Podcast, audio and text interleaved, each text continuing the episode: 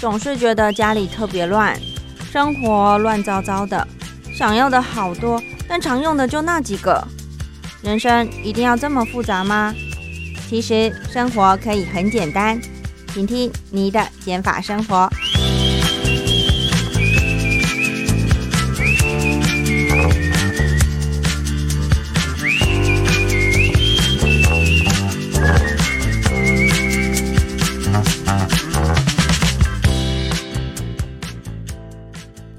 欢迎收听你的减法生活，我是张宁。上一周呢，我们请了 Blair 整理师来跟我们分享关于这个职业，他们要如何协助呃委托人啊帮忙打造一个好的空间、好的生活品质。那今天的节目呢，会更是以委托人的角度来分享 Blair 在协助委托人整理空间的时候，曾经遇过哪些特别的故事呢？我相信听众朋友们应该也都会蛮好奇的，因为其实。嗯，现在呃，大家买东西真的是越来越方便了，东西也是越囤越多，导致空间现在越来越不够用了。或者有些人他并不是不想整理，而是他真的很忙，他可能是职业妇女呀，或者是他工作的本身呃时间就占了他很大的一个比例，他没有办法，或者是他没有其他的心思去管其他的这个挂衣服啊，或者是柜子要怎么摆啊，这时候该怎么办呢？好像并不是每个人都会整理嘛。整理听起来好像很简单，但其实不然呢。所以这时候呢，如果经济许可的话，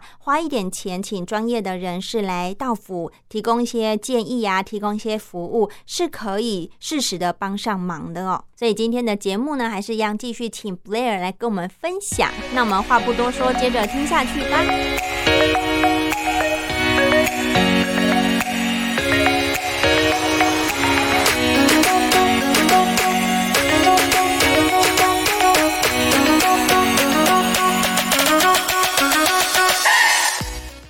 大家好，我是整理师 Blair。Blair 今天也会继续跟我们分享关于他实际在呃协助客户整理的一些事情。我想先请 Blair 分享关于呃你在这几年的工作当中，大部分都是遇到哪一个类型的客户会来找你们请求服务呢？哦，我们的整理客户通常分成三大类型，通常都是没有时间、没有心力或是没有方法的人。那我会说，其实我们的工作很像是健身教练一样，我们教你怎么正确的做，然后我们陪你做，然后以及帮你去观察说你的环境要如何维持。对，所以其实只要是你空间杂乱，然后你觉得空间对你来说是有一个困扰的话呢，都可以找整理师来帮忙哦。嗯，那你们要一开始怎么沟通啊？是要先约出来，还是他会大致上先把他需要的整理的，比如说一个空间、一个家里的厨房啊，哪边先拍给你看，让你做一个检核吗？哦，我们的预约流程是这样子的。首先，在我们的预约单上面就有一些很基本的询问，比方说，那你的困扰是什么？是乱吗？是没有时间吗？还是你想断舍离，但不知道从何丢起呢？然后我们也会询问他一些家庭的状况，比方说，那你同住的家人有谁？有没有宠物？或是你会不会很在意风水等等的问题？这个都可以在预约单上面，就是我们就先第一步的沟通了。那之后建立了联系呢，我们会跟我们的委托人要他们的空间照片，让我们先事前看看他想要整理的环境到底有多乱、有多杂，那会不会有一些需要调整的地方？然后。并且呢，去来评估一下，说那这个空间如果要整理到你期望的样子，大概需要多少的预算？哦，这个都已会在事先都先讲好这样子。嗯，没错。那你可不可以举例如何执行整理师实际上的工作？比如说，呃，你们约好一个时间点，你也曾你也在之前那个表单都知道他大概有哪些需求啊？你到他们家的时候就开始整理了吗？还是？呃，会怎么开始呢？就那个画面是怎么样的？哦，好的。呃，整理师到你家要出任务的时候呢，我们扣扣扣进家门后，其实不会马上开始动手，我们要先请屋主带我们导览整个环境，我们先参观一下他的家。那就算他今天只想要整理厨房，我们也可能会看一下厨房周边的环境，像是客厅或是饭厅，因为这样子我们才可以做很整体的规划，然后并且透过参观的过程去找出他们空间的问题，那也顺便问一下说，那他日常的生活习惯。介意聊此他以及他的家人，呃每天的生活的动线。那这样子，我们再来确认我们今天的整理目标，然后再开始动手，比较不会整理出不合他们当事人使用的环境。如果它只是单一空间厨房，你也会这样子绕过整个家。我觉得这个还蛮细心的，因为你真的是以客户的角度去帮他设想，而不是你觉得厨房该这样摆才是对的。你会配合他的需求。嗯，没有错，因为整理收纳这件事情没有标准答案，它只有适不适合你，以及你生活起来顺不顺手。所以了解委托人的需求，以及解决他们日常会觉得很烦恼的地方，也是我们的服务价值之一。那这些客户啊，经过你帮他们整理之后，会不会又一段时间之后他又乱了？就是我想要知道的是，你也会教他们如何维持这样个好的空间的一个状态吗？嗯，是的，我们在整理结束之后呢，都会教客人说，那我们的衣服怎么折，我们这个东西怎么收，以及帮他们在不同的收纳空间上贴上小小的标签，提醒他与家人说，这个物品以后就固定放在这边哦。那接下来的每一天，你只要把它们物归原位，其实就已经做到维持了。但是，的确，建立这个维持空间整洁是需要习惯的。它需要一段时间，那或者是你原本从很乱、东西很多的人，或者很爱买的人，要突然变成完全不去做那件事情，可能也很困难。嗯，所以呃，我们是说，就还是一样，拿那个运动的例子来举例。嗯，就是我很像抽脂医师，帮你把脂肪一次全部抽出来了，让你恢复清爽跟轻盈。但是如果你之后一直狂吃，或是你都不继续运动的话，那慢慢胖回来也是迟早的事情。那会不会又有回头客来找你？哎，Blair，求救啊！我又乱了，可不可以再帮帮我之类的？哦，会啊。虽然我们自己的服务是标榜说，我们都很期待没有回头客，因为我们希望说一次的到府协助就可以一次改变你的生活，然后让你得以自己来维持。嗯。但是其实我们知道，现代人都很忙碌。那尤其是如果你又有小孩，你的工作很忙等等的话，其实你还是会需要别人来帮你代劳。但我们很庆幸的是，我们的回头客。的那个频率发生不会那么的频繁，通常我自己的客人啊，通常大大概都是一年一约，他就是可能每年过年前就会先提早两个月打给我，就说，哎，那今年就先麻烦你再来家里帮我们检查一下，顺一顺，然后再把它摆得漂漂亮亮的这样子。有没有什么印象深刻一点的客户？就是他们家真的，比如说某个东西真的多到你需要好好的去跟他沟通沟通的这种例子呢？哦，如果是某个东西特别多的话，我想到了两个故事。那第一个故事呢，他是一个很顶尖的业务员。嗯，那这个业务员呢，他的客户非常多，他有很多人他想要照顾。那所以他每次买伴手礼都会买四五十份，因为他都会想到说，那我可以去送给身边的亲朋好友。可是因为他又太忙碌了，忙到没有时间把这些东西分送出去。嗯，所以这些伴手礼呀，或者他觉得好用、想要分享的东西，全部都堆在家里面。那我们就有在那次的整理，就有提醒他说：“你以后买东西不可以再这样买喽，你也要先想想自己有没有时间跟精力去执行你幻想中的那件事情，比方说送客户礼物。对，那如果没有的话，这些东西堆在家里反而会对你的生活造成困扰。嗯，那这是第一个，我觉得印象非常深刻的，因为我就是在他的家里的柜子里面，可能就找到，比方说五十条那种名牌牙膏，或者是三十罐。那种大家都觉得很好用的清洁剂之类的，然后他都一直就迟迟没送出去。对啊，然后就会觉得说，呃，其实从这边也可以看出，就是他都想到先照顾别人，但是没有想到说要要先照顾自己。哇，那他这个你跟他讲了这一句，他有没有被你点醒的感觉？我想应该是有的。对，那我我们就是。呃，有点像是一个旁观者的角色，去用我们的立场去观察他生活中发现的一些些的地方。对，那如果他可以在这个时候就是被点醒的话，那我们就相信这样子他的生活方式有所改善，那他的环境也不会一直都这么困扰着他了。那所以后来他是呃真的去动手把这些东西送给他原本想要送的人，还是后来就先把这些东西给舍弃掉了呢？哦，这个案子也蛮特别的，就是他后来租了一个小小的仓库，然后我们分门别类帮他把东西打包集中，然后并且让他的助理可以上网拍卖掉这些东西。哦，结 结果没有送给客户，反而是用网拍的方式给他断舍离掉了。嗯，没有错，就用另外一个方法。OK，好，那另外一个故事是什么呢？印象深刻的第二个客户呢，她是一个非常念旧的失恋女性。嗯，那我那时候呢到她家整理的时候，就发现他们家很特别。她的客厅是她现在生活的空间，就是她的书、她的衣服都摆在客厅里面，而她的卧室呢，则是好像像时空胶囊一样，大概停留在十五年前她的国中时期。嗯，就是他他的书柜上的书，然后可能都会是非常多年前的美妆杂志。那抽屉里的东西，可能都是当年我们国高中时期流行的小饰品，比方说那种黑色粗框眼镜啊，或者是呃，现在看起来可能会比较过时的一些塑胶的小手环，这种很有时代感的东西是。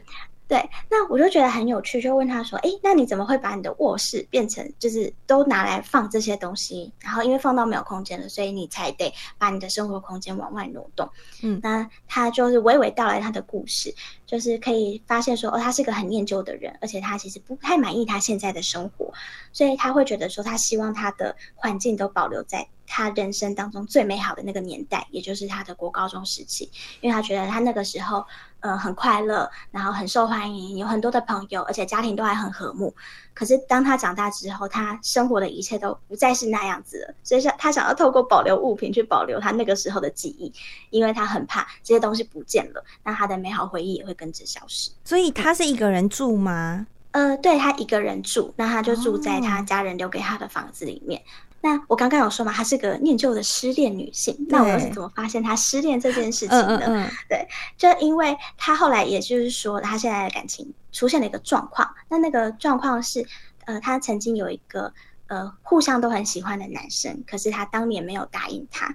然后后来呢，就是在跟这个男生重逢的时候，发现这个男生他已经有新的生活了，所以他就一直卡在这个。情节里面没有办法走出来，他一直活在很懊悔当初没有把握他，然后现在还是很喜欢这个人，然后他们可能都还有联络，可是他却没有办法再跟他更进一步。嗯，所以在整理的时候，他就会拿出很多不同的东西，说啊，这个是我当年可能跟他一起去某个餐厅的菜单，然后这个是他第一个送我的小东西，然后这个是呃上次跟他见面，然后所有朋友一起去看电影的电影票根，他都留着。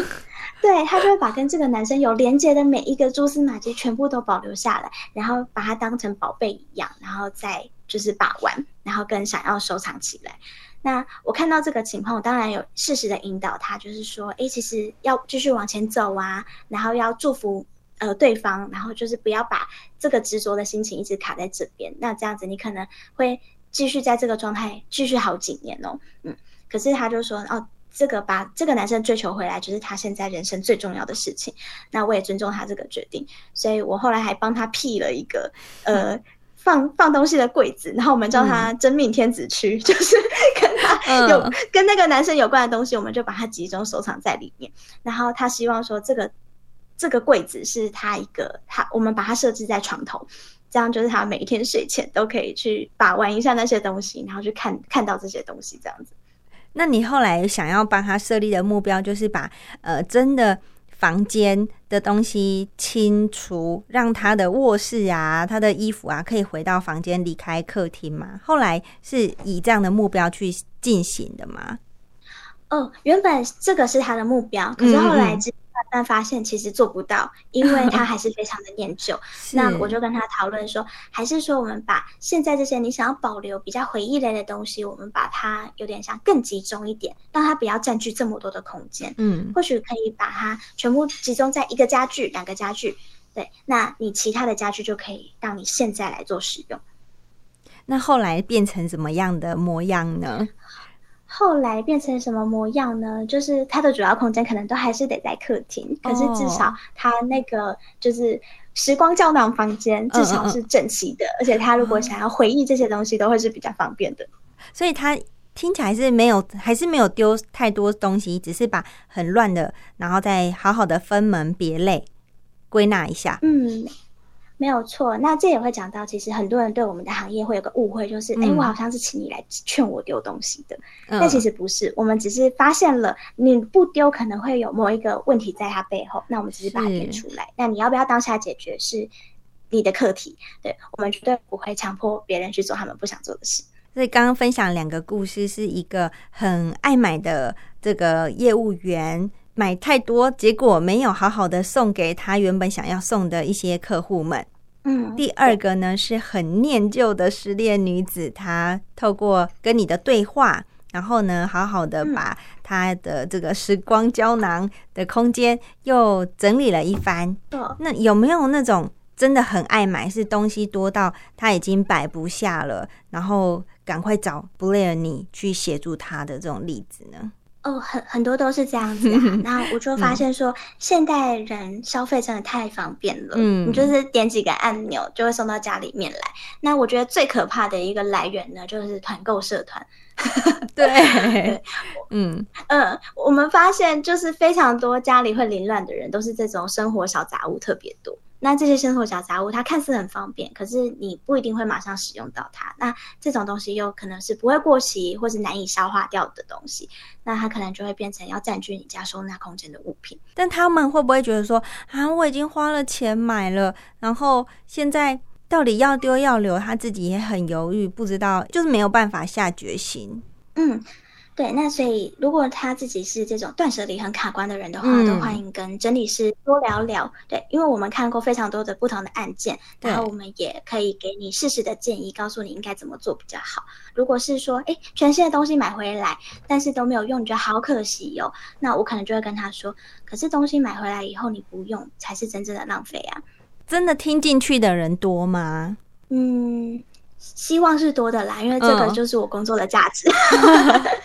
是 是是，哎，那有没有客户跟你们后来分享说，哇，经过呃跟你的这个对话、啊开导啊，还有这个经验之后，他可以真的，嗯，下次买东西之前，他至少可以比较有意识说，哦我可能不要为了凑免运，或者是凑满额赠送什么礼品。可以针对他自己需要的东西买就好了，有没有这种成功的例子呢？哦，其实也蛮多，因为我们时常会收到客人的回馈，然后就是除了告诉我们说他可能会分享说，哎，他过了很久还是维持的很好哦，嗯。那或者是说，哦，谢谢整理师给他的就是跟他的讨论，然后让他想了很多自己的事情，那也有很多一部分就是这种，就是他会。跟我们回馈说，他后来真的买东西会比较谨慎，然后不会想要再一直增加东西，那甚至是他的生活习惯哪里做了改变等等的。那我们每次收到这样的回馈，就觉得好像拿到情书一样，就是非常的珍贵，因为像这样子他生活习惯的转变。是没有办法在服务当下就看出来的，那个是他自己要后来在自己的生活当中去发酵的。那我们很感激的是，在过了一阵子之后，这件事情开始有了成果，那他还愿意来跟我们说，就让我们觉得非常有成就感。对，像像我本身也是，就是我其实本来也不是很极简的人，然后东西整理就是。呃，有时候就可能都是很多小物，你也不知道到底现在丢了会不会太心疼之类，我就会把它收到一个盒子里面。然后呢，也是透过呃 YouTube 啊这种影片，慢慢认识到，哎，有人在做极简，然后甚至有整理师这种行业，就是真的开启了我另外一个视野。然后透过你们的分享啊，我才知道哦，原来东西可以这样子呃收纳。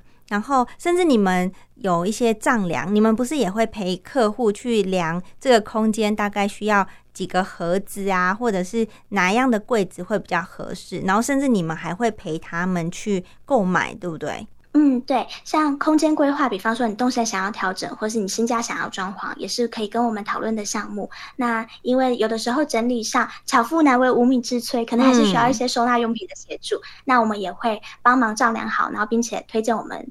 呃，我们觉得合适的收纳用品，让客人不要买错。那所以有的时候整理到一半，然后跟客人一起去采买收纳用品，也是我们工作中会发生的事。对，我觉得这个真的很贴心呢，因为你是呃，你不会觉得这个东西是呃该该摆什么就摆什么样的柜子。比如说他喜欢，假设他喜欢嗯一看就很清楚的，你就会建议他买透明的。那如果他是想要不要那么的。呃，直接就看到东西，你可能会建议他挑一些比较雾面的，啊，或者是比较有颜色的去协助他。就是这个沟通过程是很耗时，很需要花时间去跟客户这样子面对面的讨论。没有错，那这也可以讲到，就是说，真的空间是没有标准答案的，没有说你买什么一定就对，或者是哪样收纳用品一定就非常好用，它绝对是跟你生活息息相关的。所以我们的工作最重要的环节，其实不是帮你把东西怎么收进去，或用了什么技巧，而是我们在陪同你整理的过程中，了解你是怎样的人，然后并且提供你最合适的建议。那估价的方式呢？Blair 可不可以简单的稍微分享？因为可能有很多听众朋友们，他们没有这样的经验，可是他们可能也想说，哎哎，之后如果真的像有需求的时候啊，尤其是过年前那种大扫除的时候，或许他们也会想要试试看。呃，请你们提供这样服务，但估价部分可不可以先让他们心里有个底？哦，好的，在台湾整理服务通常是以钟点费来计费，那现在市场的平均的价格大概会落在钟点费五百块到八百块之间不等。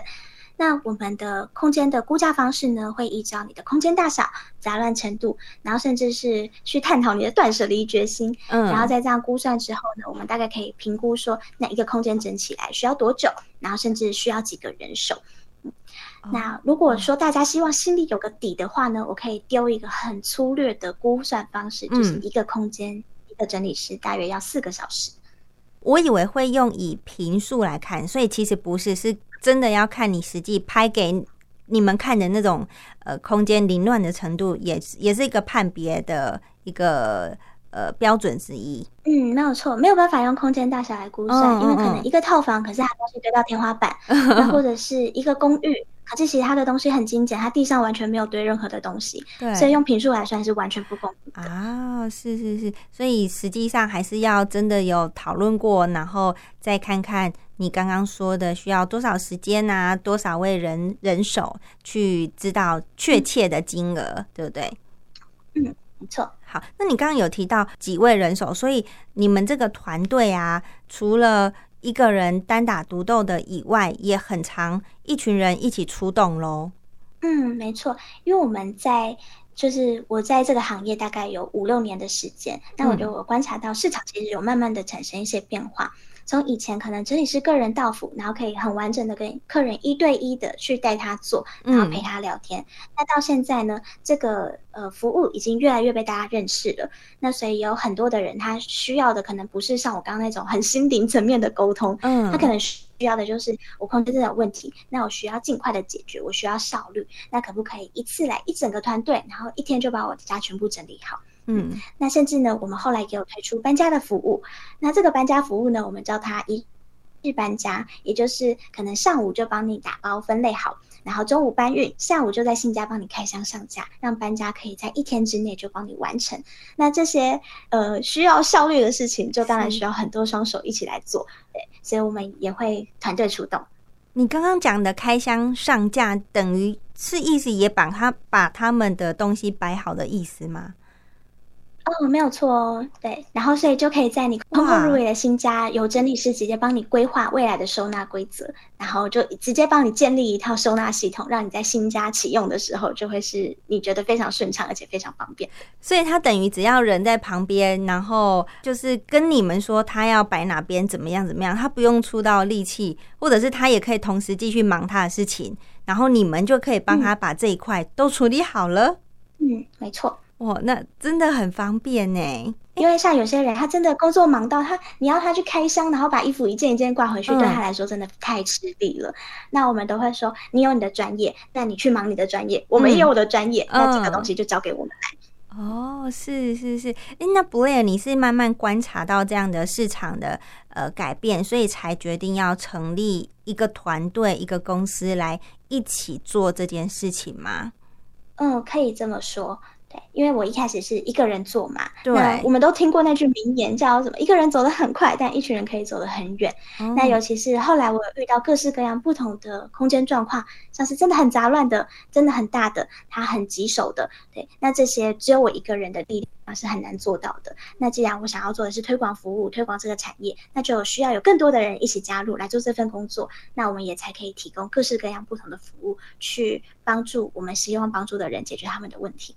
所以你有在训练新进的整理师，是这样的意思吗？啊，对，我们的品牌不仅有提供整理收纳服务，然后也有提供整理师的职业培训。那我们就希望有越越来越多人可以加入这个产业，让这个产业被更多的人认识。目前 Blair 的这个团队有多少人了呢？呃，目前北中南加起来大概有三十个人，所以北中南都是你们服务的范围。嗯，对。OK，是那诶，我听说啊，就是你们除了这个实际到府服务以外，线上也有线上课程啊，可以介绍一下吗？哦，好，就是随着这个职业越来越被认识，那我们就发现了两个需求。第一个是呃，想要学整理收纳的人，他可能没有那么多的预算可以请整理师到他家来整理，但是他们很想要学。怎么用正确的方法来做整理收纳这些家事？所以我们有推出给一般民众听的线上课程。那除此之外呢，我们也发现到，其实很多人对这个行业有兴趣，他可能也很喜欢做整理、做收纳，也很想要推广断舍离等等的观念。那他就会对这个产业跃跃欲试，可是因为这个产业在台湾还没有那么的成熟，他们可能会苦无管道。那我们就希望可以减少他一些摸索的时间。嗯，所以我就把我从入行至今我所有的经验都融汇在我的线上课程当中，它叫做如何成为整理师。对，那里面有五十堂课，都是就是把我所知道的东西分享给大家。那目前呢，已经有很多人都有加入这个课程。那我们也有一个社群，是大家可以持续在。呃，线上课程影片之后还可以持续交流的。那目前这个课程已经推出了一年一年左右，嗯，然后的确有真的很多人就是听完了课程，然后用里面的方法，已经开始他们的这个整理师的职业工作了。我觉得非常的开心。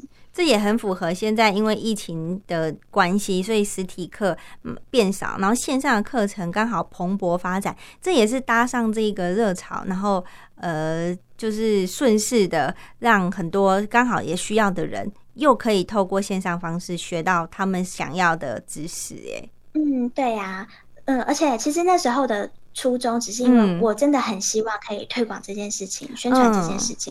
可是我一个人的时间跟力气有限，我没有办法一直开课，一直讲课。对，那所以把它换成线上的形式，让大家先听到从零到一的内容。那如果你想要从一到一二三四五六七的话，那我们就可以再继继续的去进修跟钻研它。